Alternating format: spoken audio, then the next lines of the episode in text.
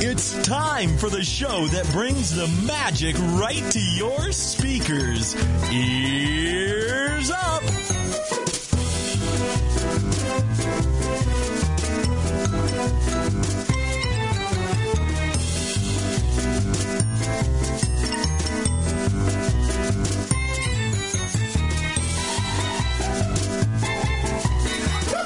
We're weird, Why dude. is that happening? We're weird people. Welcome to the show, everybody. What is wrong with you? Yeah, welcome to the show. This is Ears Up Podcast. Or just singing along to our own theme Mm-hmm. song. I Yeah. don't know about that. Not singing, sir. Uh, well, look, uh, I thought it was It was singing. special. It was, it was my special Yes, it gift to was. everybody in the room. Sounds.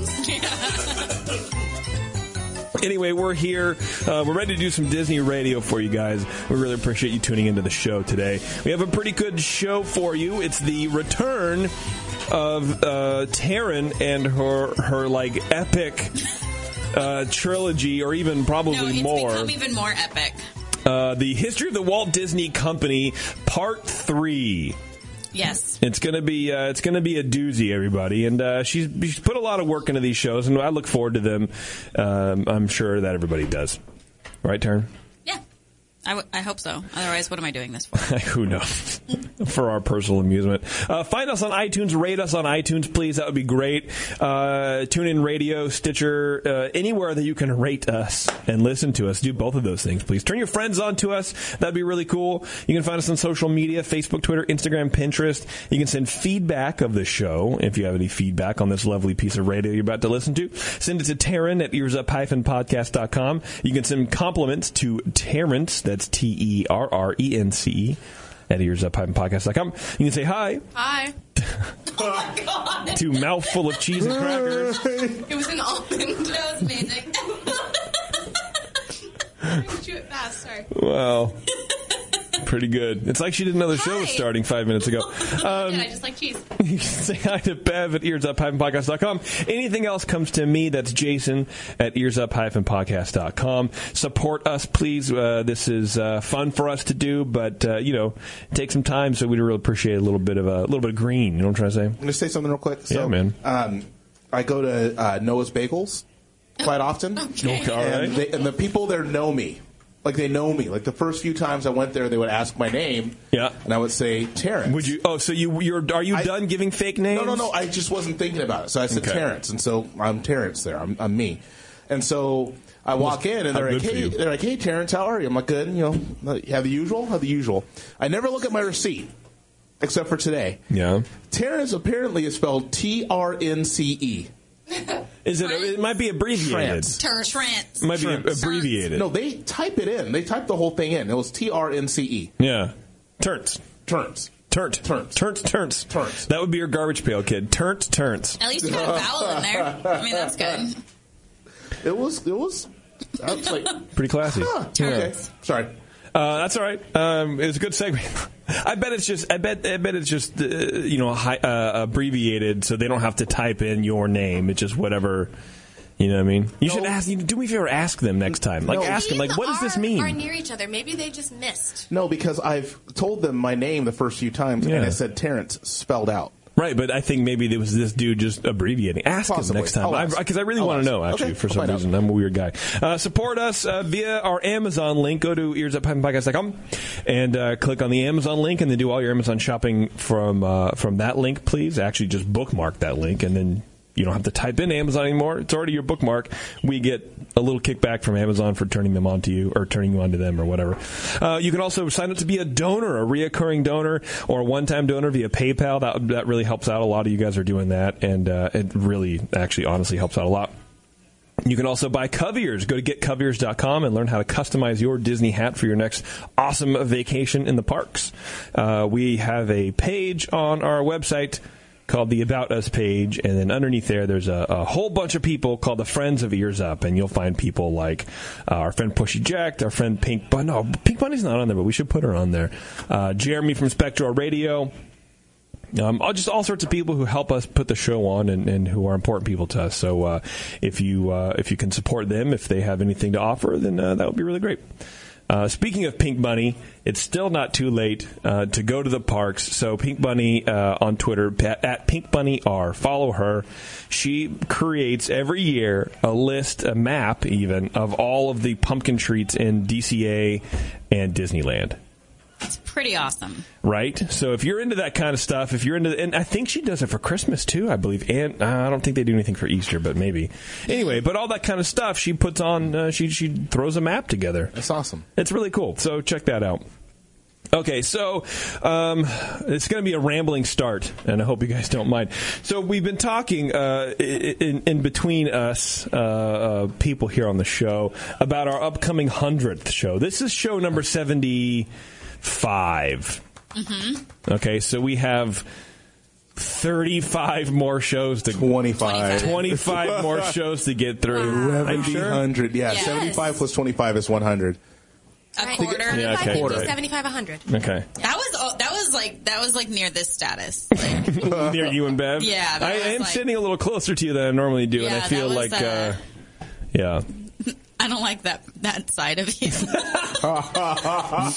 you don't like my your side. Yeah. No. Okay, got got it. Um, so that's 25 shows away, and, and I think by Taryn's math, which we don't, you know, we already know how suspect that is, it's going to be sometime maybe November, next November. yeah, no, Yeah. Uh, late October, early like right now, Okay. but next year. So, if you have any ideas, anything cool you want us to do, that would be great. But we're kind of, sort of, lightly talking about doing a live show somewhere around near the park. Yes, please. Maybe in some place in downtown Disney, but that has to be approved by Disney because Disney owns all that stuff.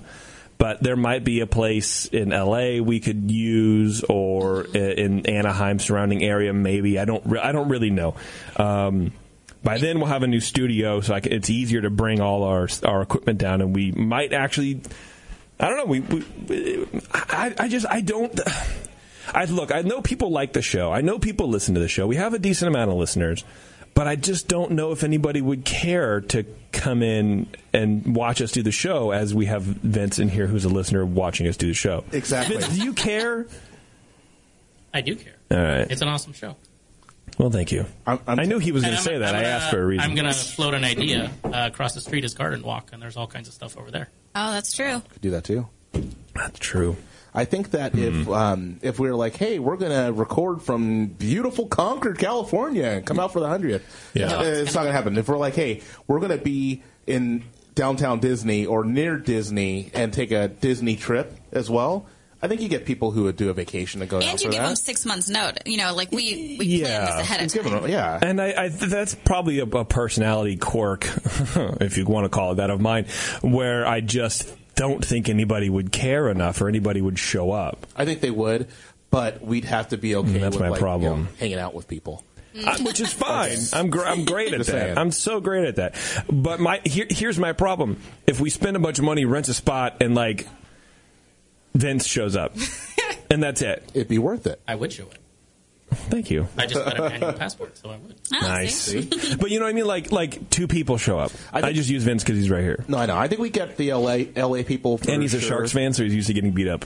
So Blobber says he'll be there. See, yeah, well, that's a lie. yeah, I know. Probably. That's like saying Push will come to our Christmas party. no, that's a lie. Um, Flagrant lie. I just, you know, what, then that's what that's what worries me because I feel like like shows that do that, we're like, I'm we're gonna go record, come out and me- hang out with us. Like, how many people would y- I just I don't know. I, I, don't think know. that we can push forward to see if we can do something like that. Um, Yeah. I think that when this show's released, we, we'll get some feedback as to whether or not people. I mean, that's maybe something we can ask Yeah, on tell us Facebook. honestly, like, would you would you do like if we were to do something like that near the park?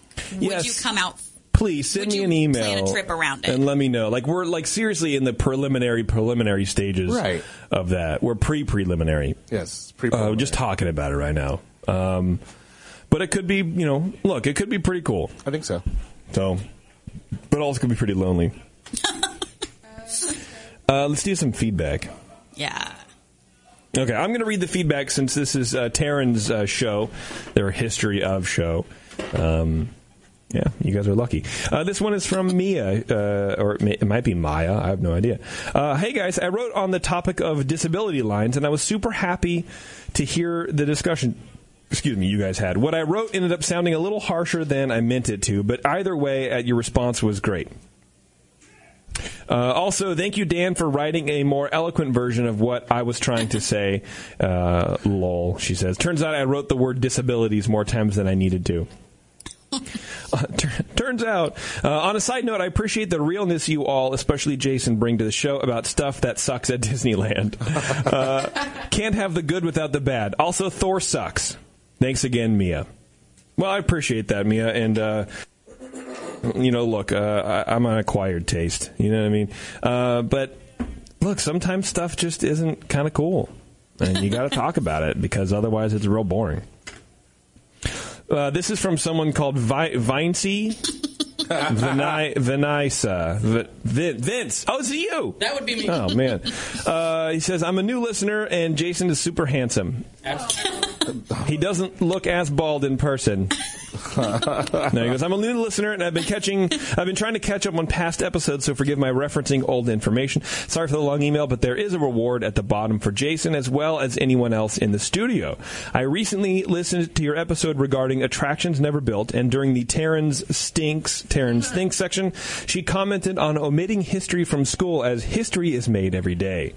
As someone who studied history, she's not far off about history classes catering and limiting studies to just the most relevant events. Students are missing out on so much great and useful info. So, Taryn, here's some great reading for you. Uh, it's called Don't Know Much About History by Kenneth Davis, The Greatest Stories Never Told by Rick Beyer, Disneyland Encyclopedia. Secondly, uh, Disney Encyclopedia, I think there should be a period there probably. Uh, secondly, there have been a few comments about the San Diego Zoo. Uh, I live. I lived in San Diego for ten years, and went to many. Uh, went many, many times. Let me. God, I feel like Taryn. Dude, I- you know what the problem with your reading is, Taryn? Your font is so condensed and co- and connected. Like I'm reading other lines at the same time. Hmm. I think I we just got to got work my that out. Fawn's fault, fault. n- It's not that you just can't It's the read. font's fault. Hey! It really is. Like I, you know, I, I considered myself to be a, a, a pseudo uh, okay reader, and I'm having a hard time reading this paragraph. Interesting. Yeah. Maybe I'll try and change my font. We should work on that because it's like, look at that, Terrence. I mean, that's just like a UCP, UPC code of Yeah. like lines, right? Really? Yeah, I- it's I think it's- difficult to look at the read. Yeah. What do you guys use? I mean, the the the, the I don't know, Arial, whatever. black, twelve. Always bet on black. I'll try I've that. lived in San Diego for 10 years and went many, many times. Let me finally put this situation to bed for everyone. There are actually two parks. And I think there's some confusion reg- regarding them. The first park is the San Diego Zoo. The zoo is awesome. However, it's a glorified huge zoo. Very fun and a lot of walking. This park is in downtown San Diego. The second park is in the San Diego Sara- uh, Sarafi Park.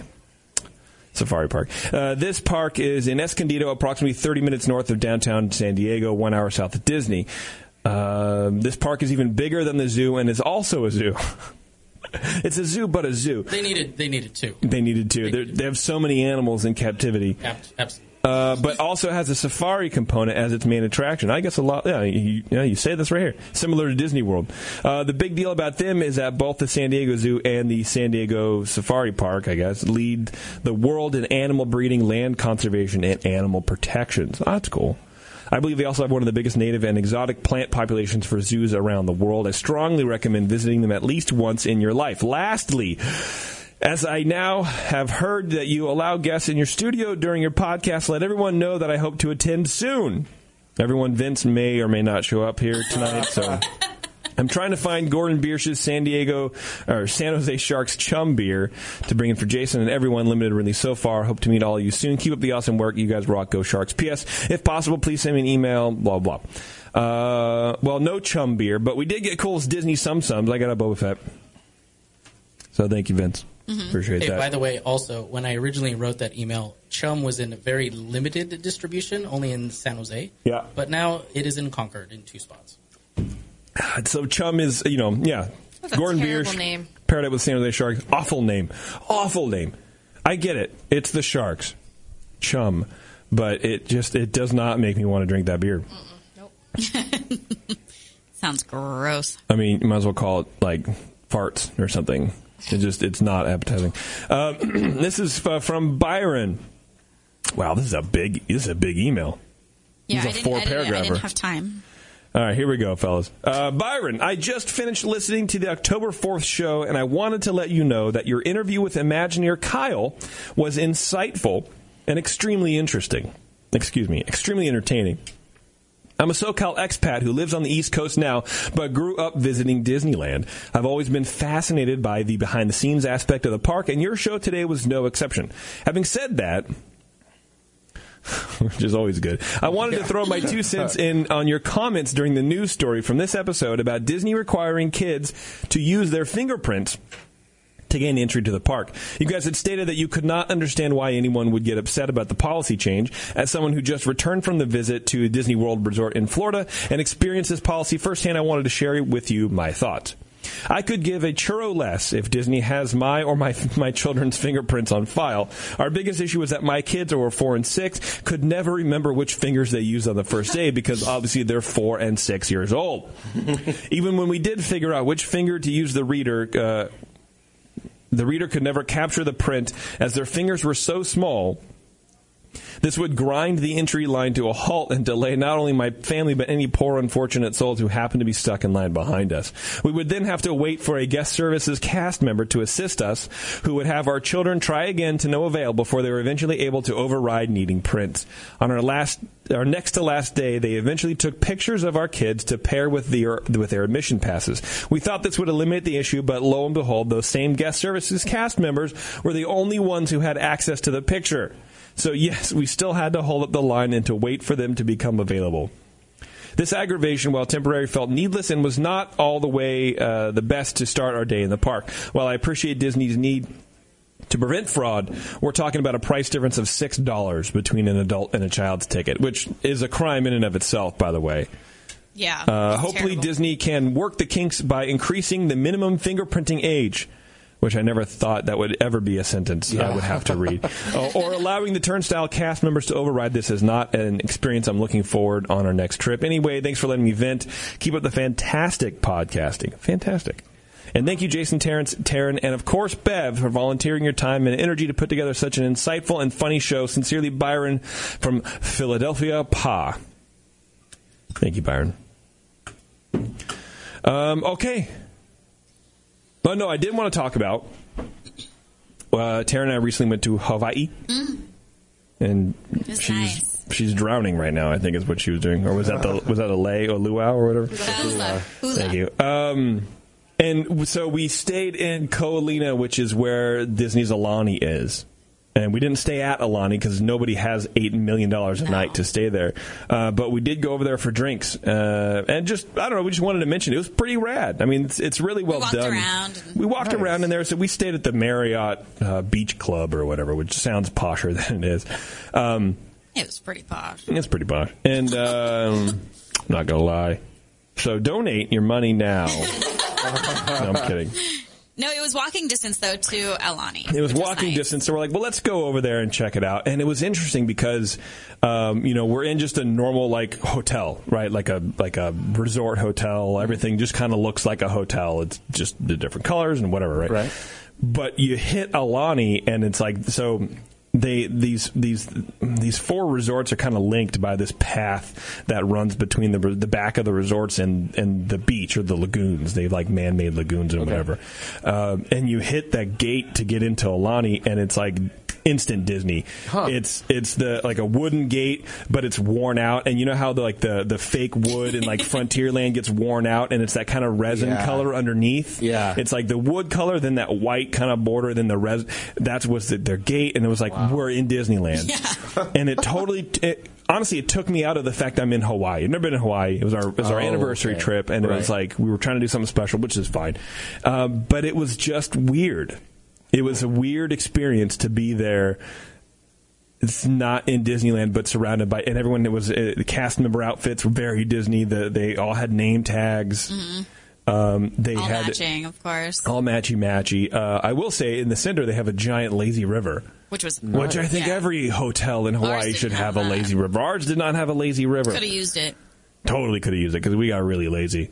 Um, and the inside was really cool. I, I don't even know how to describe it. It wasn't very fancy. Uh, it was it was really well done. It reminded me Very a lot Polynesian. of the Polynesian hotel. Yeah, but not as like retro seventies Yeah. like the Polynesian is. But it was very. Uh, I don't know. I just uh, it's, It's hard very to describe. resort-like. It's very elegant, but very Disney.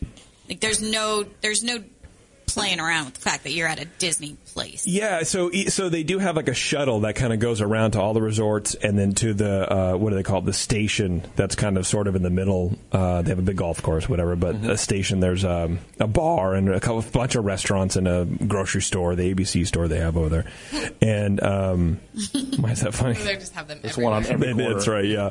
And uh, so the first time we kind of pulled up, we were riding the shuttle, and we pull up, and the guy's like, "Okay, Alani," and then we're driving up the like the ramp or whatever, and it's, it's very clear that it's Disney because it's uh, Disney's use of layers of of foliage, of trees and bushes Right. and stuff like that.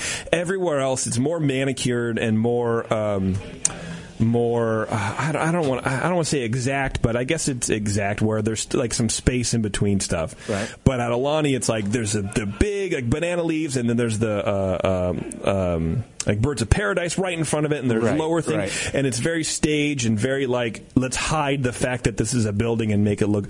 Uh, it was kind of cool, but And the tiki torches are lit like constantly. Yeah. yeah. Right, right. Uh, kind of cool, but kind of out of place. It was very weird. I don't know. I liked it. It was neat. Mm-hmm. I don't think it would have been worth five hundred dollars a night. No, I was honestly glad we didn't stay there. Like Yeah. I, I- we saw Goofy and Daisy and, And I think Chip and Minnie Dale or or something. whatever, yeah. And when I saw them, and I don't know if it's just because we're kind of like we didn't go to Disneyland for our anniversary, like that. I Yeah. I was just kind of like, let's go back to our pl- like I don't know. There was something about just like.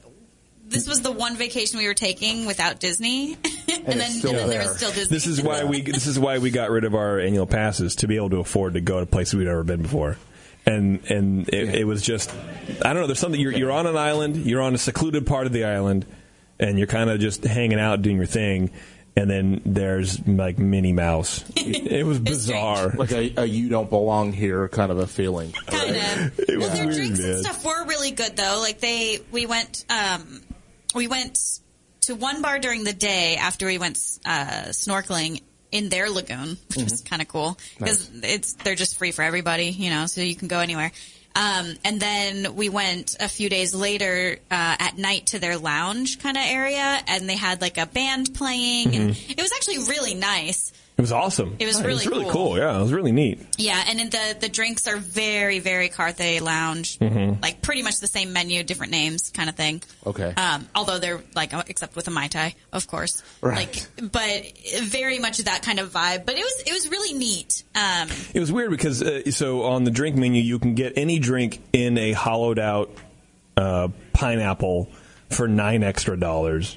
Oh, But at Disney World, like the Polynesian at the Trader Sam's there or whatever, Right. that's called a lapu lapu, and it's just a drink, and Right. that's it. I don't think it's worth nine dollars. Maybe the lapu lapu was like twenty bucks. oh no, it was it was expensive. Yeah. Yeah. Oh, okay. Somebody Maybe bought that's it not- for us, so we didn't really know. Our friend Theo. yeah, he was really Oh. nice, but I think they were really expensive there. Yeah, I mean, so okay, so I guess without having kids, without having stayed there, I liked the resort. I think it's cool if you have kids that want to do the Disney thing and you still want to do the tropical vacation thing. I guess it's a perfect blend. It kind of was. They yeah, have a that's what it lazy seemed river like. and a couple what seemed like good restaurants. The restaurants to me, what I didn't like about Hawaii was where we were. Everything was like highbrow food, and all I wanted to find was like ho- a spam and eggs. Yeah. and like there was no spam anywhere. no, it was which really hard to find spam. I was so maybe it's a little disappointed. stereotypical of me to like assume No. that everything would have spam in it, but. I don't think so. I don't know. It was weird. It was like everything had foam on it, and everything had like you Mm-hmm. know it was like uh, crustinis with foam, and uh, you know essences of mango foam, and It's fancy. It was our first time at a resort. I'm like, Oh, dude, also. come on. yeah, it was weird. it could be that. Venture out. Yes, at all. Yeah, we yeah we did the whole thing, um, and and We we, went around the we whole found it, island. but it was just to me it was weird. Like you're you're going to Hawaii on vacation.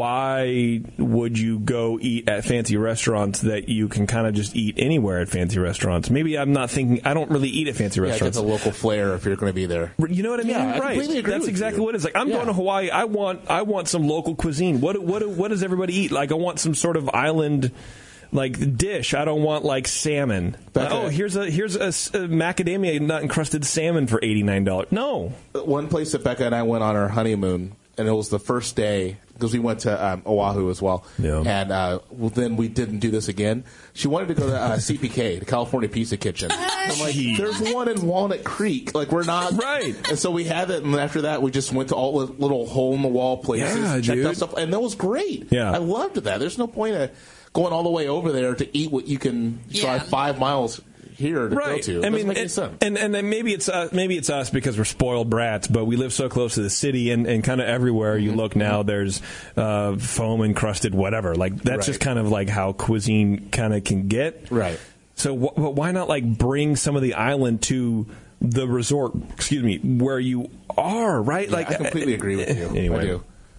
It was a little strange, but it was um, it was a great trip, and honestly, Yeah. Alani looked really cool. I, I'm was neat. personally glad we didn't stay there, but I can definitely see why people stay there. It it was really nice. Yeah, looked cool. All right, Taryn, you ready to take us through the history of the Walt Disney Company Part Three? I believe so. right. Okay, so this was Let's orig- do it. this was originally supposed to be a three part series, um, but we are only going to go through 1989 today. Uh, last time we stopped at 1965. Uh, so this is the history of the Disney Company Part Three, 1965 to 1989, or as I like to call it, I got 99 problems and the world is one. uh, okay, our story.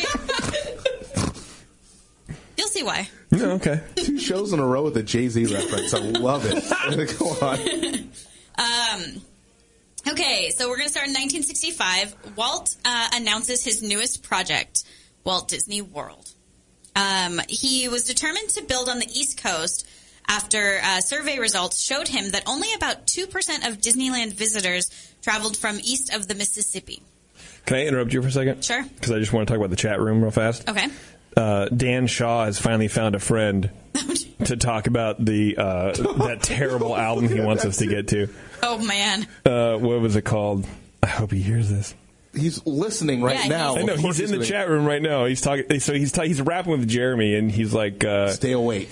"Stay awake." Yeah, he's like, "I need validation that I'm not insane." And Jeremy's like, "Oh yeah, for sure." And I'm like, "You guys are geeks." I just uh, and Jeremy was saying you, you said you lost uh, a bid for that on eBay and it's found it on Target.com for like uh, like eleven bucks. Well, I think if Jeremy wants to get it, you want, he would probably want like a like a crisp vinyl or something like okay, that. I'm just Yeah. saying, dude. Yeah. Go to All right. your local Target. Sorry, I, it was too funny to, to not mention. That's funny. You got to join the chat room when we're doing these when we're doing these things. People have a good time.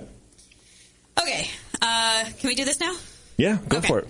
So it's 1965. Uh, Walt did a survey. It told him that uh, there is only uh, only about two percent of Disneyland visitors travel from east of the Mississippi. So he's missing out on a huge chunk of of the United States. Walt and his associates considered building uh, Disney World in Niagara Falls, but ultimately nixed it because of the frigid winters. Just wasn't going to be workable for uh, his vision. Um, uh-oh. Uh, so he had his eye on Florida because uh, the swampland there was extremely cheap. Because no one wants Florida. right, uh, pretty much. Um, so he actually took a plane and flew over the state to scout locations. And at one point, he looked down and saw this plot of land where the uh, under construction Interstate 4 was going to cross the Florida Turnpike. And he knew that was his spot. The crossing uh, point of two major thoroughways plus the nearby airport would make for easy access to his park. It was, it was just Brilliant. brilliant. Yeah. Um, unfortunately, there was another dilemma. Uh, Walt had a feeling that if he started making inquiries about buying uh, land under his own name, this would be uh, this would be insanely cheap swamp land price of about $180 an acre would likely skyrocket. Um, so to avoid this price gouging, he created a number of fake companies and purchased the land under their names instead.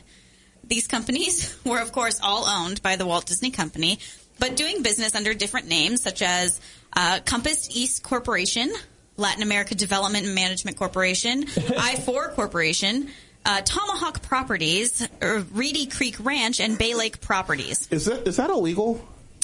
I don't know. Because uh, It's not illegal because he wasn't doing anything wrong. He just was. he was protecting himself, but because he was he d- he made it all legal, he was doing business as all these things. Yeah. And so it it had to have said that on there Okay. somewhere. I'm guessing. I don't know. a company I- a company I used to work for, uh, we had one company and we started receiving product from companies with you know different names on it, and it turns out we owned all those companies, but I didn't know that as a manager Okay. there. And eventually, um, we started um, undercutting ourselves with selling to the military. The military because we we had military contracts. Like, oh, you don't want to buy from us? Well, buy from this other company. Then we'll recommend them, and we own that. so funny. yeah, the CEO of the company's in jail right now. Oh, so when I really? hear that, I'm like, eh, sounds a little illegal. Well, this is also Yeah. 1965. oh, so that's true. That's true. It, it might be illegal now. Okay. Well, and I think it was. Uh, correct me if I'm wrong, Tim. You might get to, it, but uh, I think it was to buy some stuff without people knowing about Right, it. exactly. Yeah. Because it was sky, the price of the land would skyrocket. Yeah, Oh, for sure. Yeah. Right. Well, yeah, that was the. ma- uh, From what I saw, the main reason was to keep that price where it should be, as opposed to where it would be Right. if they knew it was Disney. Oh, Uncle Moneybags coming through. Right, exactly. Uncle Sam is here in Florida. Oh my gosh, I can't do that. That's annoying. Okay, sorry. Um, so Disney ended up buying approximately 27,000 acres. That's 1,500 White Houses Thank you. for about $5 million, which averages out to about $183 an acre, a total steal. Wow. Um, on November 15th, 1965, uh, Walt, his brother Roy, and Florida Governor Hayden Burns held a press conference announcing to reporters that Disney was planning on building a second Disneyland type amusement park and a city of tomorrow um, on this new land. This announcement immediately skyrocketed adjacent land parcels to $1,000 an acre. Yep. So he was right. he was smart to do what he did. Yes. Um, so much of the purchased property was swampland and completely unsuitable for construction. Uh, roads, sewage treatment, and water management were all necessary before any actual construction could could even begin to take place. So on March 11th, 1966, the landowners, who of course were all owned by Walt Disney Company, petitioned the county for the creation of the Reedy Creek Drainage District. Walt understood that it was unrealistic to expect Orange County or its taxpayers to pay for this project, and the company didn't have that kind of capital. So Disney petitioned uh, to the state and was granted permission to create the Reedy Creek Drainage District, uh, which was incorporated on May 13th, 1966. This allowed the company to sell tax exempt bonds to pay for the in- infrastructure for Walt Disney World. So he basically got I this took me a while to kind of grasp, but he got the the the state to agree to create this drainage district so that he could go in and and fix all the like the drainage and the all that stuff under this company um, and pay for it with tax exempt bonds. Does that make sense? Sort of. So he basically created like a nonprofit. Is that In a kinda way, is that yeah. What that is? in a way. So he couldn't afford it, and he wasn't going to have the state pay for it. So he petitioned to get permission to create this Reedy Creek, Reedy Creek uh, drainage district, and um, and so that allowed the company to sell tax exempt bonds. So they were still they were selling bonds to create this thing. Okay. this this happened all the time back then. I don't think it happens as often today, but It sounds real shady, it does sound a little. but I'm shady. pretty dumb. So You don't hear gets- the words tax exempt Oh, it too gets often anymore. so much shadier. um, so with this title of the drainage district came power. The property owners, all Disney, now had the power to condemn and acquire property outside of its boundaries, quote unquote, for public use. Uh, they appear to have used this power at least once to obtain uh, a bordering land, which subsequently ended up being used for a non-Disney resort anyway. But whatever. Uh, at this point, uh, Walt Disney is in pre-construction of his actual project and just dealing with the swampland uh, that he's purchased. He knew that in order to build his theme park and the and the city of tomorrow, he would need even more independence. Therefore, the Disney company petitioned the s- the Florida state legislator for the creation of the Reedy Creek Improvement District, the Oh, wow. RCID. is that the 12th district? Is that, is that where Katniss is? Or no? Okay. So he Sorry, Taryn. That's sorry, sorry. I'm not That's all sorry. right. No, you don't have to be. Never sorry. Sometimes you should be. Maybe. So he petitioned uh, to get the Reedy Creek Improvement District, the RCID, the city of Bay Lakes, and the city of Reedy Creek created. None of these things existed. My God. Uh, the district. Uh, so, if this district was approved, it would have almost total autonomy within its borders. So, services like land use regulation and planning, building codes, surface water control, drainage, waste treatment, utilities, roads, bridges, fire protection, emergency medical services, and environmental services would all be overseen by the district, which Disney would own. Holy Okay, crap. so let me get so let me see if and, and you may not know this, but but you know, let me see if I can get it straight. So there was swamp, Mm-hmm. and in order for Disney to build what he wanted to build, it would need to be essentially, effectively, a city. It would need to have its own sewer system, and it would need to have its own It, it this wouldn't and all need that. to. I mean, well, yes, but he Yeah. didn't have to own it.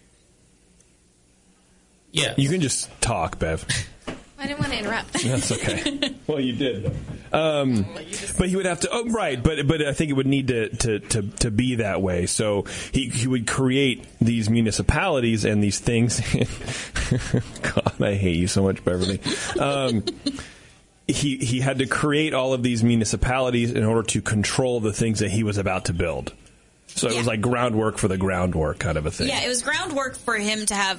It was also going to make it a lot easier for him to do all this stuff because he wouldn't have to go through the city, the current city. right. He would just have to go through himself. it's Was there- easier to it's my understanding was that it's as a business you have to go through the state regulations where if he essentially founded a city yeah. then they could just do all of their own things within the city Okay. so it brought all the control in house Okay. Yeah. And all the land wasn't in a city necessarily at that point, no it was it was all annexed just and county land or whatever. like yeah so Okay. instead of being a business running it they said well let's become a town more or less Right. and then we can control all these things and we don't have to get state Oh, okay. clearance to do Oh, it. okay. Commune. All right. So there's more to this story, but um, so they would have they would if this were to to be approved, they would have um, that control over all those things I mentioned: environmental services, fire protection, et cetera, et cetera.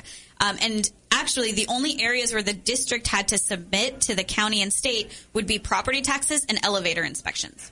Otherwise, they would have full reign. So this seems completely crazy, right? Um, why would the state of Florida agree to give a corporation this level of governmental control? Well, the answer essentially is Epcot. Uh, Walt's original vision for Epcot was to be a model uh, utopian community. It was uh, it would be home to twenty thousand residents and a test bed for city planning and organization. I love beds. It was to be built in the shape of a circle with businesses and commercial areas at its center, with community buildings, schools, and recreational complexes around it, while residential neighborhoods uh, would line the perimeter. Transportation would be provided by monorails and people movers, while all automobile traffic would be kept underground, leaving pedestrians safe above ground. Why can't this happen somewhere? Because that's crazy. Is it? That's cray. It didn't it? even happen here. I know. Why can't it though? Let's turn Concord into Epcot. Nah, bruh. Why not? Just level the whole place. Concord's not a circle. It can be. So, be, so with this vision, control over the proposed RCID, the district that he's trying to plan, Okay. um, is vested in the landowners of the district. And the promise of an actual city in the district would mean that its power that the powers of the RCID would be distributed among the landowners in Epcot. So the city is like, or the the state uh, and county are like, okay, that sounds like a plan. You're building a city. Yeah. That makes sense. Okay. I kind of am jumping around here a little bit, so I apologize. But so it- on December 15th, this was only a month later, um, in 1966, uh, maybe it wasn't, I don't whatever. Um, our fearless leader, Walt Disney, passes away. We all know this already. Um, Roy actually at this point postponed his retirement to oversee the, the, the construction of Walt Disney World in his brother's absence.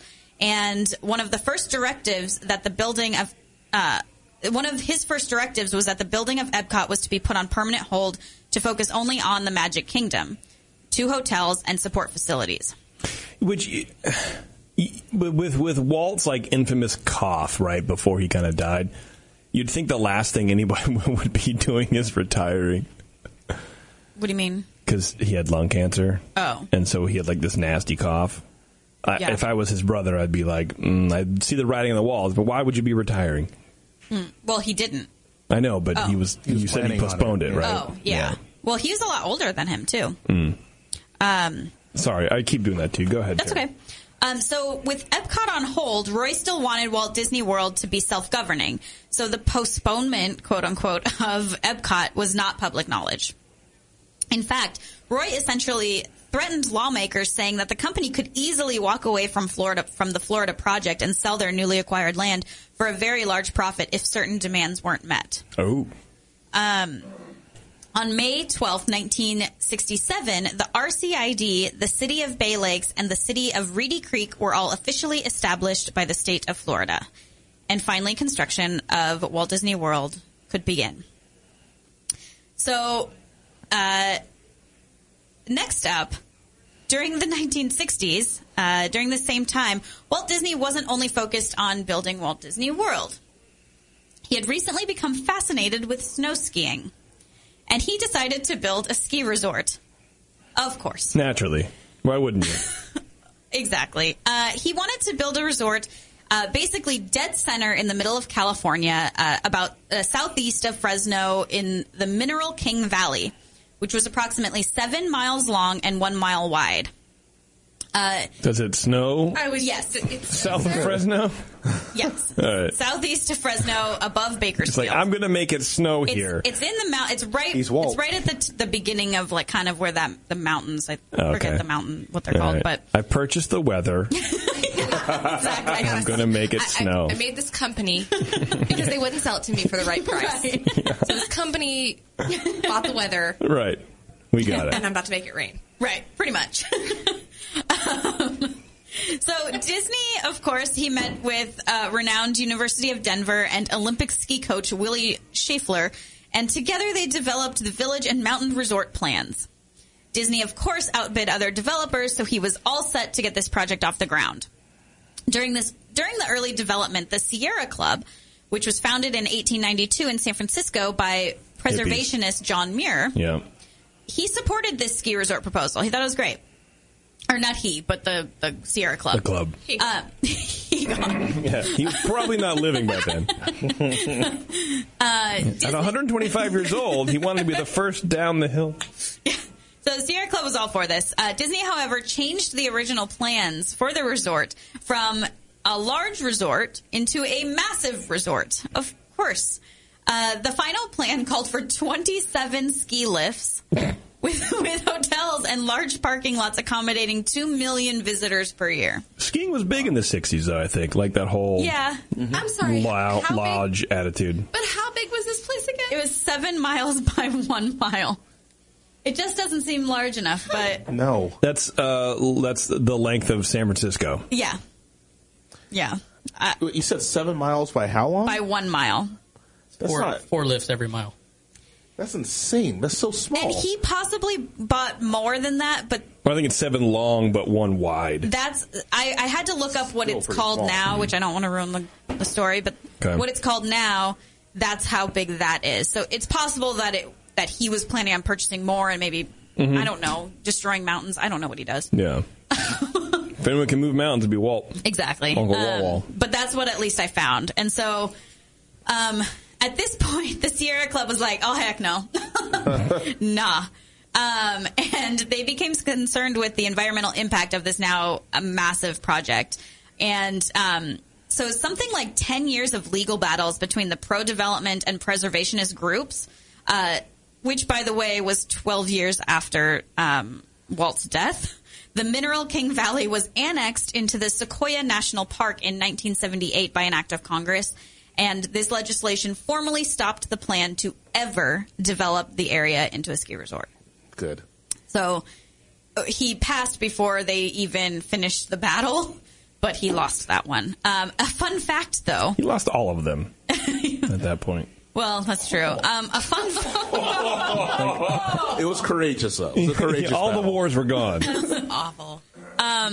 a little fun fact though that I just randomly came across um, was that in the middle of all these battles in 1973, completely unrelated, Disney released a live action film John Muir father of our national parks. Nice. I just thought that was kind of hilarious. The irony there is pretty good. Right. Um, okay, so at this point, we've gotten just a little bit ahead of ourselves. Um, so let's go back to 1969, which was a very strange time of year for our entire nation. We had Vietnam protests, psychedelics, Woodstock, et cetera, et cetera. And Disneyland was not exempt from this craziness. Um, for example, March 23rd was the very first Herbie Day uh, held at Disneyland, which was a contest for decorated Volkswagen cars um, in promotion of the film The Love Bug. 101 Volkswagen Beetle cars drove down Main Street. That's a great number. That's a great number. He said. 101 Dalmatians. That's a great No, number. I understand. I'm saying. I know. I get it. That, that was a weird statement, though. No, I'm just saying. If they're like, yeah, 17. I'm like, that doesn't make any sense. But 101, I'm like, ah, Keep in that's mind, it kinda was cool. what year was it? Sixty nine. 69. They were still Oh, being they were- made. yeah, those were that was back still then, that's popular. true. Yeah, That's true. And but pre Super Beetle, so Ah. they looked really good. true. I had a sixty eight, but know. that was mine. Sorry, and so good. these these were all decorated. They they had themes and everything, and the cars were all judged in categories including most psychedelic, Oh, boy. most toy like, most comical, and best personality. What's the Best what's The, personality? what's the best toy like? I what, don't what know. is- what could that Even with possibly? the turning thing on the back. It's sixty nine. What turning thing on the back? the key. Oh, like a wind up deal. Yeah. Uh, okay, Uh, okay. you missed your calling. Good one. You Yeah. were born too late. Seriously. Um, Dude, this is. This, I struggle with this every day. Being born too Was late. Born in the wrong era. I'm an old soul. Yeah, that is true. So the first prize She's for an old lady. for this whole thing was a brand new 1969 Volkswagen Beetle. I guess that's cool.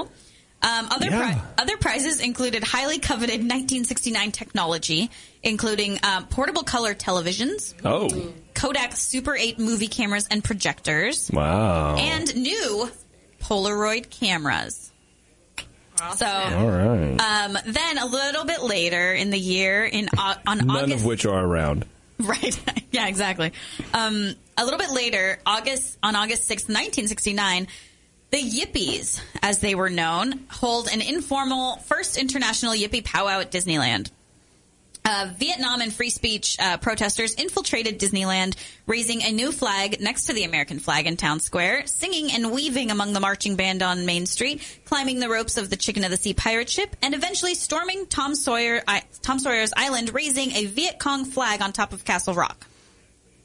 Orange County police were alerted to the protest ahead of time and uh, were staged in full riot gear behind Main Street, ready for any mishaps. Uh, many were arrested, and Disneyland closed early for the very first time in parks history.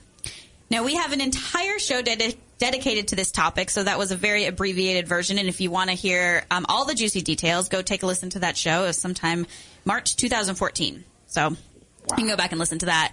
It's a a really interesting story. yeah. That was a long time It is ago. They're crazy. going- weren't they You can going after Google those Porky- pictures too. It's Yeah, pretty they're going rad. after Porky Pig. Isn't that one of the things they said they are having a roast for Probably, Porky yeah. Yes. Pig? Yeah, they yeah. roasted Porky Pig. They Yeah, had like 200 Long flyers that street. they handed out. Sounds Yeah. it's very strange. They were high. oh no, they, They were. had no You idea think? what was going on. They yeah. no, they like legitimately were like Yeah. in the park. That was one of the things they did. I just didn't include it. It was in, it was in the other. Some things report, never change. I guess. Harvey. Sorry, go ahead.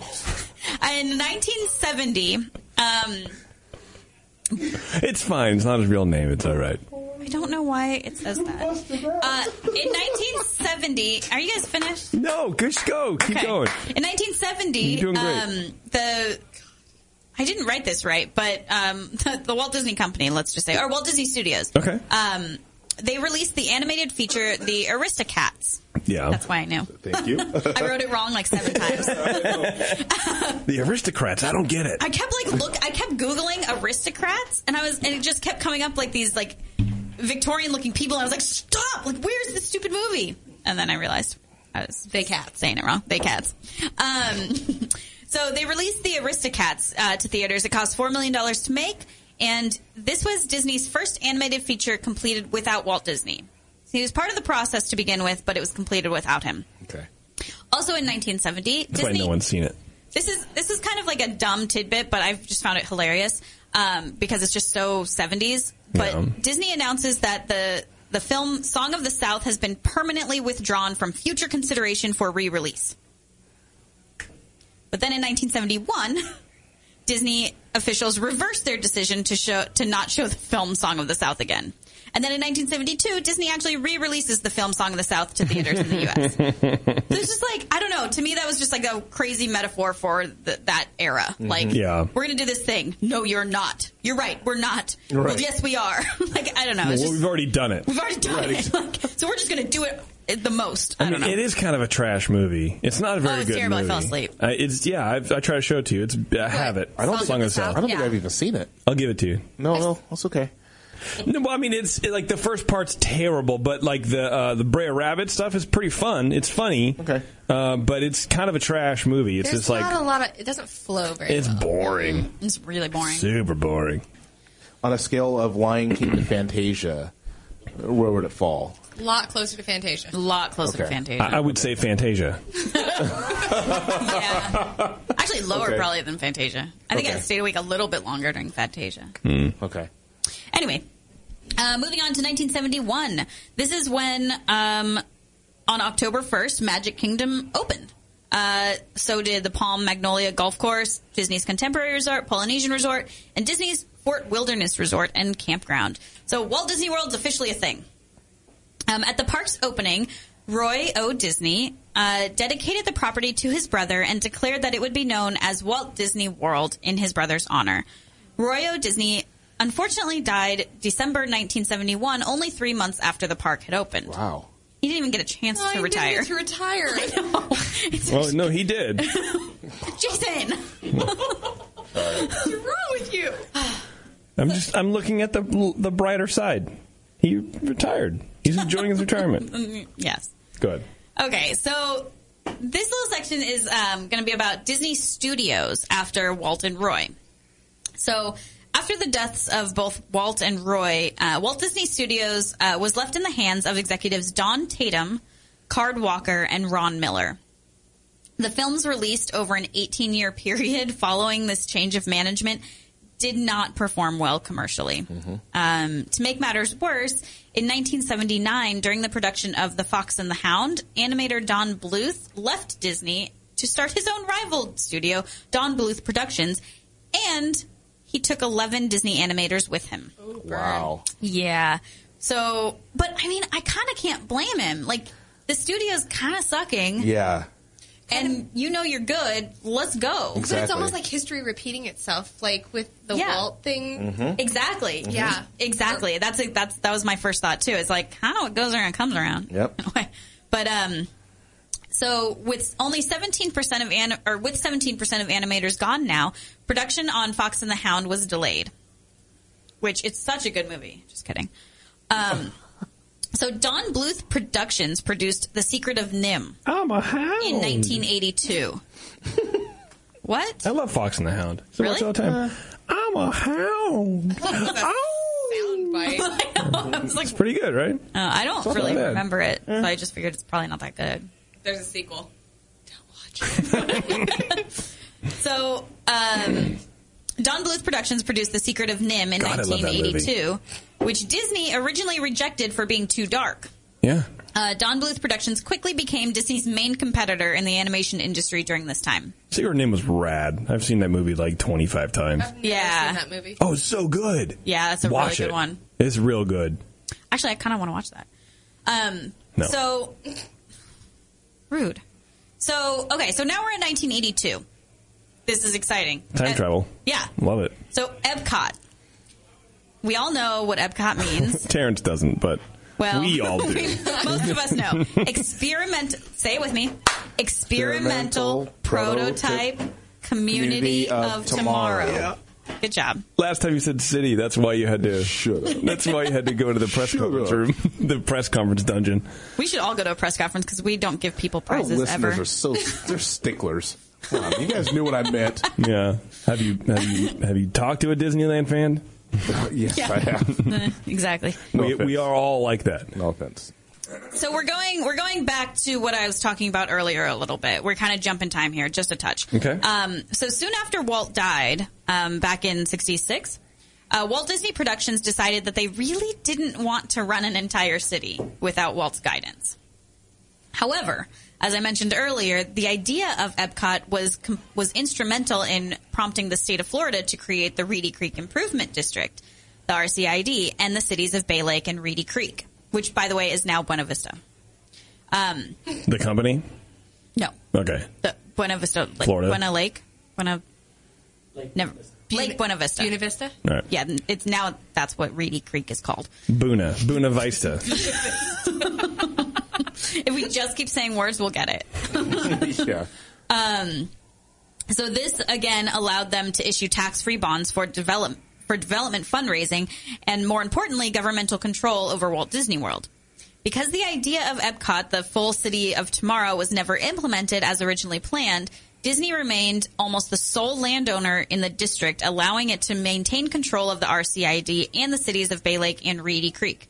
To further solidify their control, uh, later on, Celebration Florida, which was initially part of the RCID, um, Disney eventually de annexed the city from the district so that its citizens would also have no control over what the RDIC decided to do, and they couldn't hinder any of their plans. Perfect. Yeah. Sounds like a great prototype community. So the Disney company no longer wanted a working city, but they still wanted to build Epcot. So then what is Epcot at this point? It's not what Walt had originally designed. Maybe that wasn't a good idea. Maybe it was. So some Imagineers wanted it to represent new and exciting technology.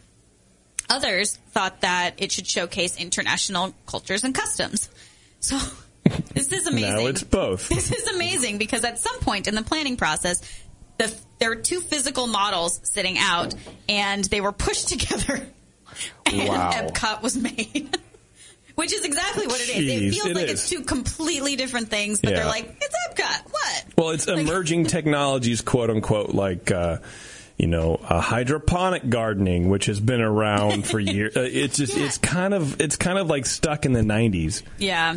and then then you go get drunk and throw up in It's the lake. kind of like it's kind of a dangerous thought process to go down, right? Like you would think that they would think they would have the thought process of land of tomorrow, technologies of tomorrow.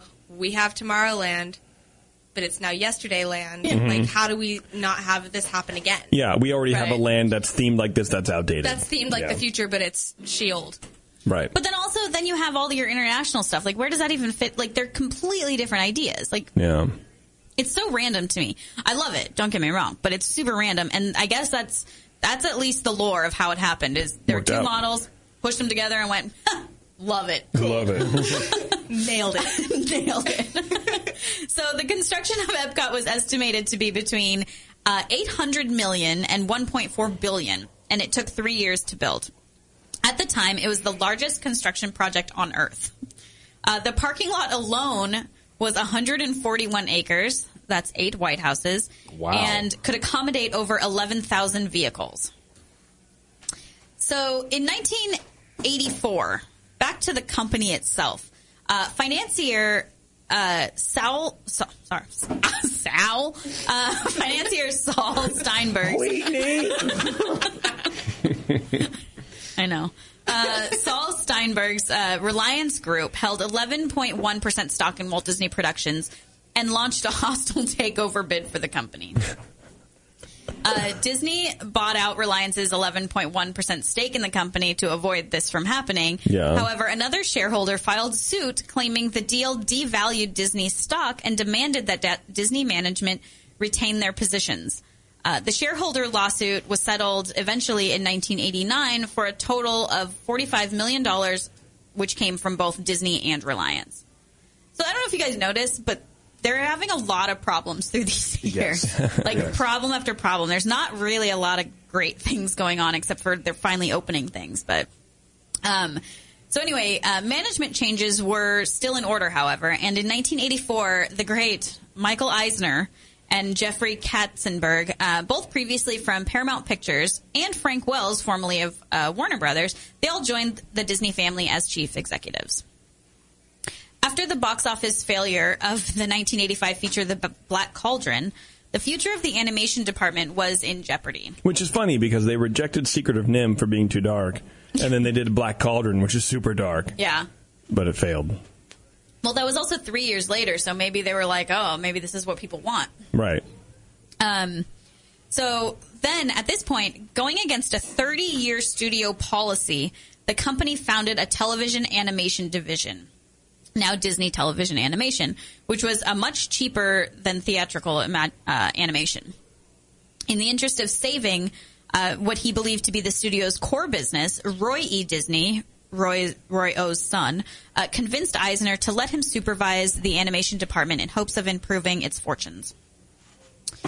Uh, moving on to 1986, um, of course, never satisfied or finished, Disney Imagineers begin feeling that something's missing from Epcot. Entertainment. Fun. exactly. Actually, yeah. Shade is really what it's missing. Well, shade. It's Yeah. still missing that. Right. Um, it's missing entertainment. So they began planning an Epcot Entertainment Pavilion. When newly appointed uh, CEO Michael Eisner saw the plans for the pavilion, he requested that instead of placing, uh, and instead of placing like this ride or whatever it was going to be, this attraction at an already existing park, it should be surrounded by a new park themed with Hollywood, entertainment, and show business. Makes sense. My eyes just rolled huge. Um, this project was uh, It this was- uh, project was fast tracked when uh, Universal Studios began developing a nearby site for its Universal Studios Florida theme park in 1986.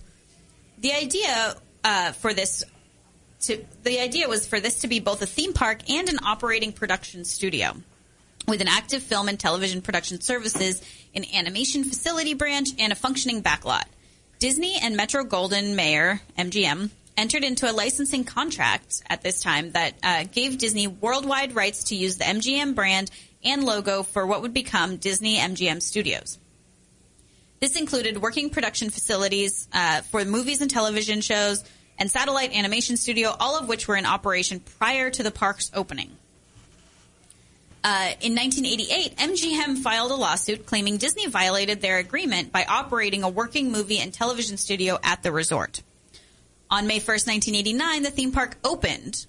So MG, uh, Disney MGM Studios finally opened the, the actual park, um, adjacent to the production facilities, with MGM's only affiliation being the original licensing agreement that allowed Disney to use MGM's name and lion logo in marketing and separate contracts that allowed specific MGM content to be used in the Great Movie Ride. So they basically had this kind of falling out. They allowed them to use a few things because the contract kind of forced them to still be able to use a few things, Yeah. but th- everything else was sort of cut off. That's how we got that awesome ride. Oh yeah. So get this: when the ride when, or when the park first opened, the only two attractions were the studio backlot tour and the Great Movie Ride. Oh my god. I mean, I mean, that's kind of still that's all there. yeah, Like, I mean they're putting Toy Story Land in there, which is cool, and now they got Tower Tear and the Aerosmith ride. But So in a few years, there will be a reason to go. But I mean, I'd see Toy Story Land. That'd be cool. sure, So, aside from this MGM drama, uh, the new Disney park uh, beat Universal Studios Florida's opening by nearly a year. but did they? I mean, like opening, they had two things, well, I- right, exactly. Um, and probably a lot of hot dogs to be purchased. I don't know. Probably. Um, both parks were remar- remarkably similar, including rides that duplicate natural disasters like earthquakes and rides that put visitors uh, into the middle of movie scenes. They also both include behind the scenes looks at how movies are made, including stunts and special effects. Universal claimed that Michael Eisner was shown the plans for its Florida park while he was head of Paramount Pictures when Universal approached him looking for investors for their new theme park. Eisner d- denied ever seeing these plans, and Universal Studios Hollywood in Los Angeles, which opened more or less in 1964, kind of hard to find an ac- exact date, um, had already established a very public template for a movie studio theme park, so Universal didn't really have a leg to stand on, even though they may have been right. Yeah, Um, there, it doesn't appear that there is any sort of lawsuit, um, but the feud between the two studios and the parks kind of remains to this day. Uh, Disney MGM Studios uh, cost, which is of course now Disney Hollywood Studios, cost five hundred million dollars to build, and stood on 135 acres, 7.5 White Houses. Uh, meanwhile, in 1986, Disney released uh, The Great Mouse Detective. In the same year, Love that movie. you do? I, I really do. Yeah. Well, in the same year, Don Bluth released An American Tale. I love that movie. is that Fievel? Bible. I also like that movie. That movie did so much better. Yes, it outperformed The Mouse Detective by far. Yeah. Um, luckily, while it, the Great Mouse Detective was not as successful um, of, as a film as Bluth's um, in its own right, it was. A, God, let me just start over that whole sentence. Uh, luckily, while not It as was the suc- '60s, and then there was Land. no. Luckily, while not as successful as Bluth, Bluth's film, the uh, film The Great Mouse Detective was successful in its own right, both critically and commercially. She might be flooded, Bev. You might want to help her out. Shut up. Stroke? no. I'm just having a problem reading this one sentence. Uh, and anyway, this the basically the Great Mouse Detective helped instill confidence in the in the um, animation studio again, even Okay. though it was kind of didn't do as well. Right. 1988, uh, Disney col- uh, collaborated with Steven Spielberg, a longtime animator fan and producer, to help produce Who Framed Roger Rabbit. The film was a critical and commercial success, winning three Academy Awards for uh, technical achievements, uh, further renewing interest in the theatrical animated department. So they're finally starting up that hill again. Down, up, up the hill, right? Down the hill? I don't know Say down the road. anyway, uh, that's pretty much it. But I did Yeah. want to end this by reading um, the three dedications to the three parks that were built during this time in Disney World. Not the full, but just listen to the three in order. And I, I feel there's a very clear difference um, between when the brothers were involved and when they're not involved anymore. Okay, and when they're dead. Yes. Okay. Yes. So this is the Magic Kingdom dedication, at least the beginning of it. Walt Disney World is a tribute to the philosophy and the life of Walter Elias Disney and to the talents, the dedication, and the loyalty of the entire Disney organization that made Walt Disney's dream come true. That was Roy O. Disney. It's beautiful. Okay. It's pretty nice. This is Epcot's. Can I guess at the Ep- Epcot's? Sure. Be sure to have traveler's checks ready, and bring two forms of photo ID for your credit cards. No. Okay, go ahead. Um, Epcot's dedication uh, says, To all who come to this place of joy, hope, and friendship, welcome. Epcot Center is inspired by Walt Disney's creative genius. And there's more. But this was from E. Carden Walker. But it wasn't really. Um, Well, I mean, eh, you yeah, know. you're right, kind of. And it, it kind of sounds like the Disneyland dedication, A little bit. They just but kinda I ripped kin- it off. Hmm? I think that's kind of nice, though. Keeping them all similar. Nostalgia. I guess. I like that. So the Disney MGM studio dedication Uh-huh. was done by Michael Eisner, and he said, The world you have entered was created by the Walt Disney Company and is dedicated to Hollywood. to the point, Thanks. Like, Oh, like, direct are you saying- Serious? to the point. This is all we have. Thank you for coming. Well, and he tried to be like the wall, where he was doing the TV Oh, shows and yeah, stuff, he man, was. and he just was not very No. cool. Well, and he's the one who like started re-releasing all the Disney tapes and all the VHS, Mm-hmm. and like that's how they got out of debt is by renewing all their old. Oh, like the, the, the fluffy tapes became like the golden fluffy tape, that Yes. kind of thing? yeah, well, and also why they don't re because for a while there, Disney would like be re-releasing like Snow White every like five years, like Yeah. Yeah, that was theatrically. actually a lot of that happened during this Lock it in time the period. vault. it yeah, wasn't in and the vault yet. yeah, and then but now they just released it on VHS just to burn. But now nobody wants to see them because everybody owes them, so that's why they don't get re-released in the movies theaters anymore. Anyway, No, that's it. I, that's that's up to. There's of course a lot more, but you know, Yeah. I have to I have to draw the line somewhere. right, And that's um. I mean, literal books have been written on this. Right. So Uh, so that's up to 1989, and next time we'll see where we end up. I don't know. 1992. All Right? right. 1991. Well, we're getting into Pixar now too, and I'm like, This is oh gonna be a gosh, is that lot. like a I whole mean, you're kind of thing? getting in like '89 is kind of like the turning point when Exactly. the movies like really started Getting happening better. Again. Yeah. Well, that's why I wanted to stop because, like, I think this next section is going to be the one that we're all like, "Oh my god, I love that movie!" Well, And and, there's that's a- also like our childhood. right? There's also a construction of a brand new park in California as well. Yeah. So Yeah. I'm not sure how far you're going to get, but that was great. That was yeah, that was great. good. Good job, Thanks. Taryn. You know what's next though, don't you? No. March in the past, present, and future with all the news that's fit to cover. It's the Ears Up Disney News. All right, let's get real depressed right now. Disney's live action Aladdin, we've talked about this, I believe, Mm-hmm. um, has Guy Ritchie directing. What? That's an interesting choice. I don't hate him. What is he? I don't know what he's He done. did like uh, Lock, Stock, and Two- Stock and Two Smoking Smoking Barrels. Barrels. That's a good movie. Uh, recently, he did the Sh- the Sherlock Holmes movies, which were super dark and stylized. So uh, apparently, that's the direction they're going to go with this. Um, uh, let's see. Uh, Dan see Lin, that. who was a producer on the Holmes movies for Warner Brothers, is producing what Disney touts will be an ambitious and non-traditional take on Aladdin. Great. Jonathan Elrich will executive produce the movie and oversee it. Uh, the 1990 movie was part of Disney's animation renaissance and retold the Middle Eastern set folktale of a young man granted three wishes by a genie. Um, never mind. Uh, J- I was about to make inappropriate jokes. The genie was voiced by Robin Williams. Blah blah blah blah blah. Also, part of the non-traditional aspect of the project is the studio's intent to make a non-linear a movie right out of the Guy Ritchie playbook. The Helmer made his name directing snappy crime thrillers such as Lock, Stock, and Two Smoking Barrels that use that kind of storytelling. He last directed The Man from Uncle and is in post production on King Arthur. Um, I just don't understand. I mean, uh, first of all, do we need a non a non-linear, um, ambitious and non-traditional take on Aladdin? Like, is that something that the Disney company really thinks that people want? Well, honestly, I think it would be better than just a tr- traditional one because that's what they've been doing with Cinderella and everything. So maybe, maybe Sort of, this though. Mm-hmm. is a little bit more creative. Do we need another live action Disney film? I'm glad you asked that. Here's a list of the upcoming live action Disney films. There's a lot In of my them. defense, A I lot. really There's a do ton. want. I'm, I, I do really want to see Beauty and the Beast. Oh, me too. I cannot wait. Yeah, because uh, Belle looks real good. Uh, Beauty and the Beast is one of them. Uh, Mulan. Yeah, yeah. I never even saw the cartoon. it's good. It's good. It's No. I've seen the sequel. Don't watch it.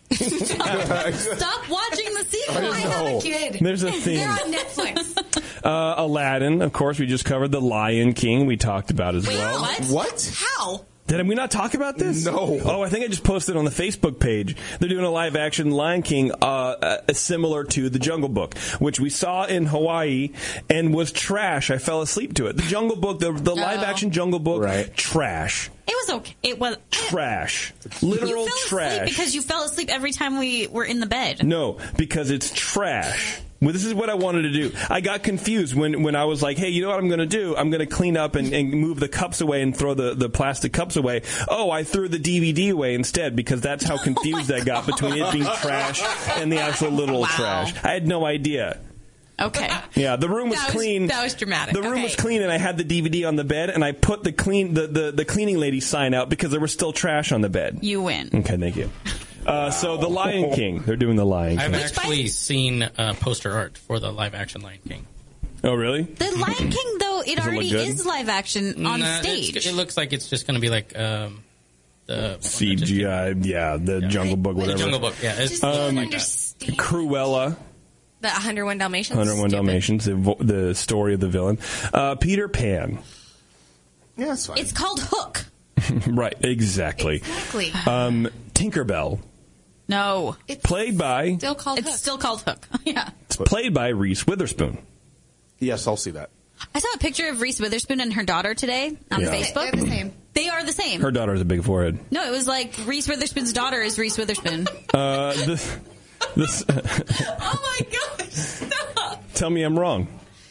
Look it up. Tell me I'm wrong. I'm not looking up her daughter's forehead. Why right not? Now. Reese Witherspoon daughter forehead. Google it. What? No, but Idris Elba is uh, going to be in The Lion King. I love He'll be Idris one of the Elba. voices. Yeah. it's Well, all- again, again uh, he was yeah. in the Jungle Book. Yeah. So you know why wouldn't he be on the You know, Lion King? Because it's the same everybody thing. is doing No, I'm gonna, I'm looking it up because I know who put it on. I know who put it on Facebook, so I'm going to look it up. Mike Geyer. It's fine. No one's going to look up Mike. Michael Geyer. Here he is. Michael Geyer. Here, look. Tell me that chick doesn't have a giant forehead. It's not. That. Look, she's pretty. Don't get me wrong, but it's pretty big. Look at that thing. That's like two White Houses. Sorry, Is that her? That was her mom. That wasn't even her, was it? bro. That's Reese Witherspoon. Oh, okay. Also, it was the angle. No, they look Yeah. exactly the same. Eh, she got a, she got a five head. It's Yeah, the it's a same five-head. forehead. it's the same five-head? forehead. Yeah, they're they're the same person. Okay, whatever. It's not a forehead. No At one least it's cares. symmetrical to her chin. It's like it's like someone saying I wear a tutu, and you're like, no, you need a three three. It's the same thing. I've never heard that either. Wow. Uh, okay, so uh, we left off at Tinkerbell, Yeah. which n- no one cares. Uh, oh, the person who co wrote the screenplay for Finding Dory will write Cool. Tinkerbell script. Uh, Sword in the Stone. Oh, Oh, I don't care. Yeah, "Oh, okay. Um, we've covered that, I think, before. Pinocchio, Stupid. Dumbo, directed by Tim Burton, so I'll probably That'll watch be it. good then, yeah. Uh, Winnie the Pooh. Nerd. What? I don't like Winnie the Pooh animated. That's going to be like Paddington. Sorry. probably, I'm guessing. Yeah. Which Uh, was a good movie. I like Paddington. I thought it was a good movie. Rose Red, which is the Snow White story. Didn't they do that already? I don't know. Who knows? Uh, Snow White's sister is what it is. Uh, Prince Charming will have his own movie. Stop it already. It's called Cinderella. Stop. Right. You No one cares he about doesn't even him. have a name. He does. Does he have lines in that movie? Do we care? No, No. we don't care. We don't. Speaking of not caring, apparently analysts are saying that interest in Shanghai Disney is waning. Was it ever? Peeking. Yeah. Yeah, so um, Disney opened the we're getting real doors negative. on its 5.5. We're gonna get a lot of hate mail. all the shade that we're throwing should be used for Epcot because that needs a lot of shade. Um, on its $5.9 billion Shanghai theme park and resort in June to significant fanfare, but only a few months later, attendance estimates show the massive new park may not be attracting as many visitors as was previously expected. Multiple reports this week suggest Shanghai Disney posted disappointing attendance numbers in its four in its four months of operation. CNN Money cited. Uh, an al- analyst, Richard Huang, estimated that the new park has averaged roughly 20,000 visitors per day since it's it? opened. Have you seen how much it costs to go there? No, how much? So, from what I understand, for a like an average Chinese family, for a family of four, it costs about six weeks worth of pay to go for Wow. like two days. Wow. I feel like that's how Disneyland cost me. It feels like six weeks of pay. you know.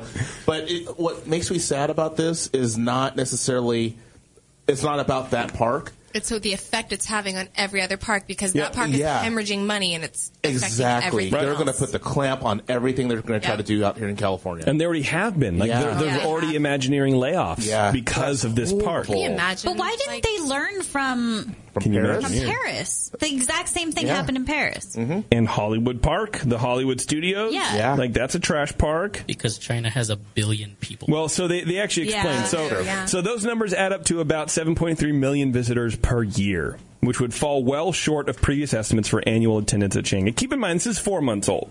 Right. So let's just, you know, let's relax a little bit, I guess. Um, Yeah. Disney has boasted more than 300 million tourists with disposable income live within three hours of Shanghai Disney and would provide ample How do attendance. they know they figures. have disposable income? I feel like that's I don't know. They do. I mean, I'm, I'm sure. I'm sure they vet the entire area and do surveys and look at. I mean, eh, you know, the government of China has every information ever. In the one month before the new park even opened, nearly a million people visited the area around Shanghai Disney, called Disney Town, to tour various connected stores and restaurants. Uh, when reached for comment, a Shanghai Disney spokesperson provided Fortune with the following statement uh, The recent report speculating about our attendance is meritless. Our financial results during the first 100 days of operation have exceeded our expectations, and guest feedback has been extremely strong, establishing a solid foundation upon which to grow.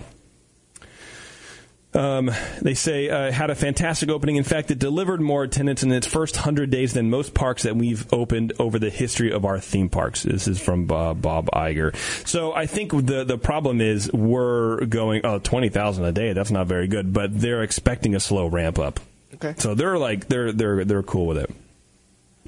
Speaking of being cool with it, king of segways today Wow, you are. Um, the Disney Pixar uh, collaboration with Vans is is chugging along very Ah, I want nicely. all of them. Those shoes are dope. The Buzz ones? They're fresh. Oh. They're fre- They're very dank. V dank shoes, man. Stop it. And I've, Dank. I've never thing? heard Yeah, of this. like dank Um, memes. Like oh my cool. god, they're never heard so of that good. They're so cute. The Vans Toy Story collection is a total Disney dream. Prepared to make some space in that closet of yours. Um, the entire collection will hit shelves and on the web October 7th. Oh, dude. Uh, hold on. Oh, and the site can't be reached. Well, It's that's just advance.com. good news. Yeah, let's check it out. This is exciting radio, I'm sure. Um, Always. here it Right is there. Toy Story Toy Story Vans shoes, dude. So you get the classic skate highs. Um, with like little space things, uh, you get the little uh, squishy alien guys, the slip-ons. I almost called them minions. What are those? Um, So did I. to be honest They're with the you. aliens. Uh, no, what are these Oh, slip-ons that's the like? it's best just backpack. like it's just random. Um, like uh, a lot of Toy Story th- Like the cow print. Yeah, I want those ones. It's like the baby head with like the erector set, like legs, spider legs. Oh, like yeah, those from, are um, dope. Oh, from Spikes. Sid's, from Or Sid's, Sid's. house. yeah, Sid's house. Yeah. those are fresh. And then of course they have the the classic Buzz Lightyear Toy Story old school Buzz where it's like it's like the purple base of the of the So of the you know the good. thing with like the green front and back and that the the van stripe is green on a yellow. It's fresh. If any of our listeners uh, Disney bound, ones. Yeah, I Yeah. have a kid. I'm not spending thirty-seven dollars on shoes for her. Wow, a Toy Story authentic. Wow, these are fresh, dude. I want the Woody ones, Jason. I know. But it's my birthday first. No, but Christmas is coming. Oh, yeah, that's Are true. those- Are those boy shoes? Maybe they're boys. Much like winter. Winter is coming.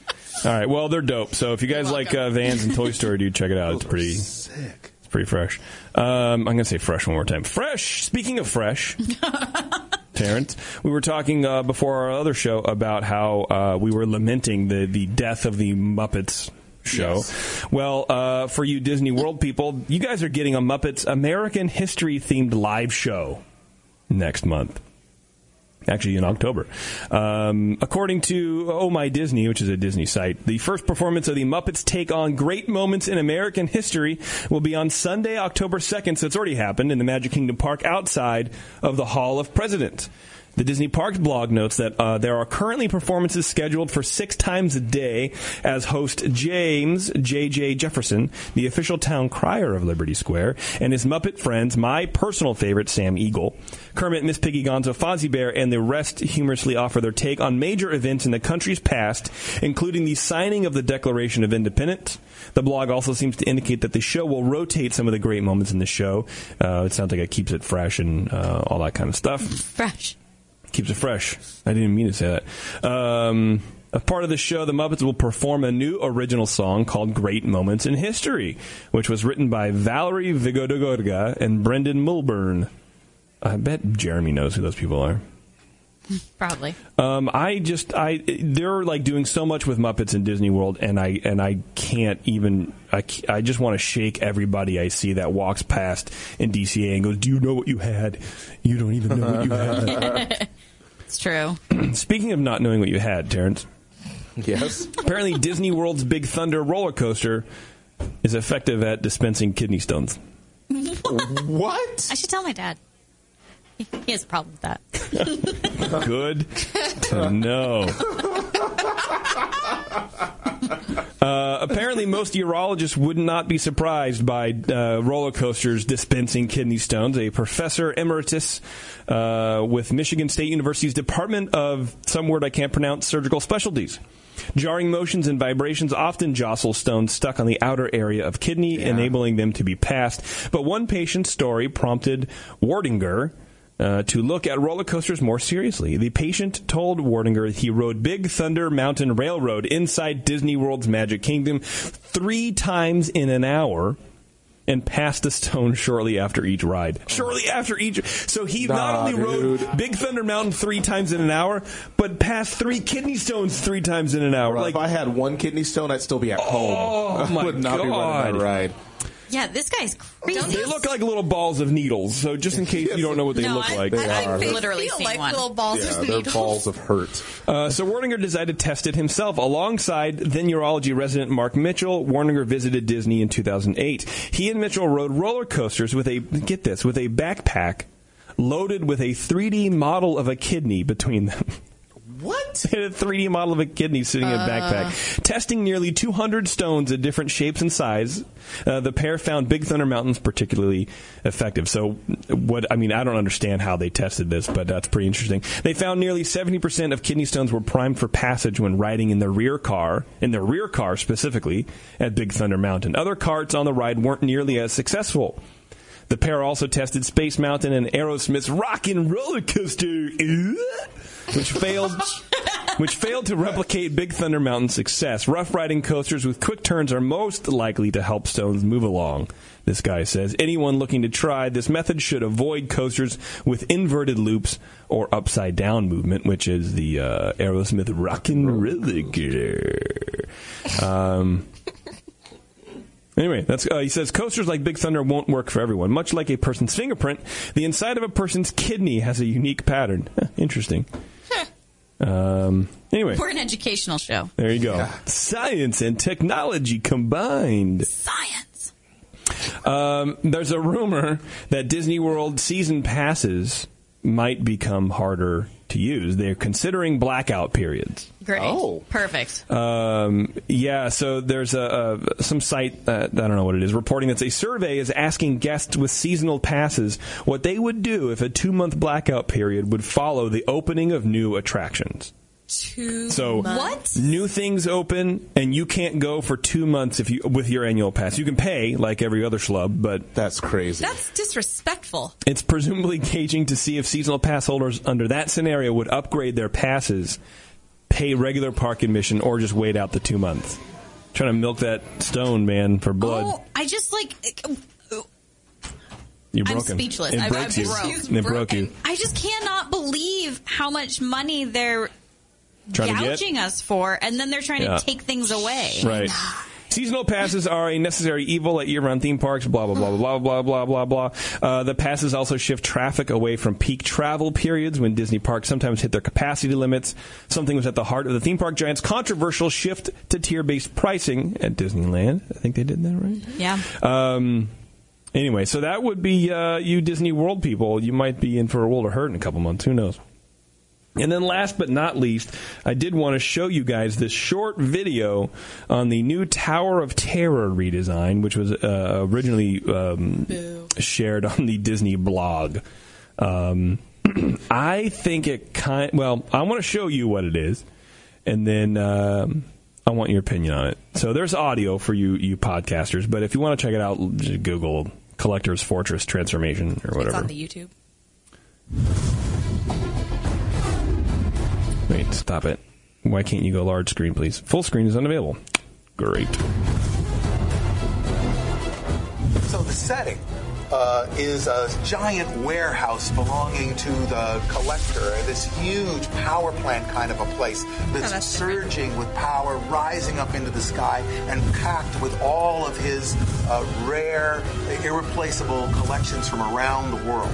This physical model is used as a design tool. It shows the full composition of all of our colors, a lot of elements, reflective elements, golds and silver accents will be really something beautiful to look at. Some of the, the piping and power references come from oil refineries and places like that are bright colors and styles that you might even see in comic books. We want to make sure that might. it has beauty both day and night. It really has a lot of different sort of design elements that all come together and create what's really a very striking building. It's going to look like a brand new attraction. Because it's going to be. What are your thoughts? Please tell me. It looks like a warehouse. The other ride was a warehouse, or not a warehouse, but it had like pipes, Yeah. valves, and whatnot. Yeah. Yeah, good job, Disney. Thanks. The things inside with like in the glass case things, like Mm-hmm. the museum part, Mm. that looks cool. Yeah, but those are just drawings, Yeah, that's all I have to say about it. Okay. Is that looks cool. Terrence. I think it looks amazing. I think it's going to be great. I think it looks terrible. I think it's going to be great. I think it looks it looks agree. it looks too busy. It looks super busy. Uh, the color schemes are weird. There's a lot of going on. It just looks very busy, and I think it's going to be weird. I don't like it. I think it'll be good. I don't care for it. Right.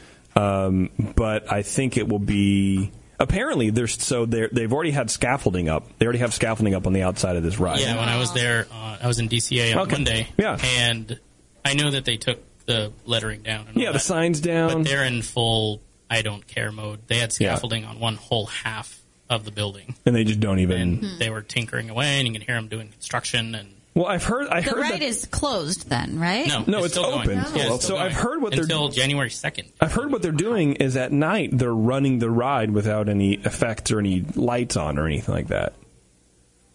So you can like ride it in the dark. yeah, pitch black. Mm-hmm. Oh, which is weird. But I mean, to me, that just feels like what's the point at that That's janky. Like they unplug. They're they're taking down the electrical work. Yeah, well, that's that's. But I, th- I think it's a way to still crank people through while being able to work on the ride. They also have. um, you know what I mean? It's like to be able to yeah. upgrade all the effects, to take out, to strip the effects down, or work backstage, but still keep people moving through the ride, which is kind of cheap, to so be I, honest with you. I was in the park the weekend of September 18th, okay. 17th, 18th, and they hadn't started any of that yet. Like it still had.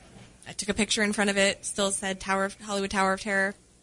Everything was normal, um, but they they are selling merchandise. In you know when you walk out and you walk into the the gift shop, Yeah. like you can get the uh, check official checkout date Mhm. magnet, Oh, yeah, and then the it- last- last last checkout. last checkout. Like they're Merchandise. they're merchandising the they're, end. They're the cranking end. out merch. Yeah. How weird. Well, that's also Um, another but reason. I totally bought the magnet, of course you and did. I also sucker. bought a little door like do not disturb thing that said Hollywood Mm-hmm. Tower Yeah. Hotel because I was like, well, it's gonna be gone. It's gonna be gone. You can sell it on eBay. Uh, I mean, in like twenty years. You can find it at the one in Florida. the special or the one our special store. I don't know what that means. Staff store. Oh yeah, the yeah maybe. Um, but I don't know. I, I think it's just kind of like I don't know, whatever. I mean, I guess it's cool because you don't want to close another ride down and have people even more upset than they are already. But it, it's still like I think it's- sure you can come on the ri- the the, ri- the lights aren't going to come on, but Janky. That would Right. scare me even more. I would feel Yeah, like it was right. broken more than I already feel like the ride's broken. true. Did they True unplug that. the right plug? right. Like, ugh, I don't like it. I know, right? That'd be scary. Okay, let's get out of here. What yeah. do you think? And then I think we're ready. We're gonna do a fact of the show and get out of here. No Terrence thinks, huh? No, I right, let's can't. do I that. can't think. Uh, yeah, I know. Um, here's a fact of the show. Well, Winnie the Pooh might not look that popular. You know, when you go wait in the line for Winnie the Pooh, there is no line. You Yeah. just walk right on to the thing. Uh, it actually has it gets more riders through the attraction daily than Peter Pan. Wow Oh wow, considering a 40 minute wait for Peter Pan and zero minute wait for. uh, Interesting. Yeah, and apparently it's just due to the amount of seats and the amount of car ride cars that you're able to crank through that ride. there are three. There's three rows in Yeah. each car on that one. That's why. Interesting. So it you can you it it, it brings more people through than Peter Pan does. It's kind of a cute ride. I kind of like it. I like. I like it too. It's fine. It kind of bounces funny and yeah. it's, it's decent. I like it. All right, we're going to leave now. Everyone, thank you very much for listening to the program.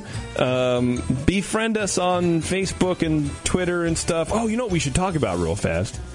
Sure. No, never mind. I was going to talk about the 100th episode because this show will post before the other one, but it's fine, doesn't matter. All right, anyway, uh, until next time, everyone, see you in the parks.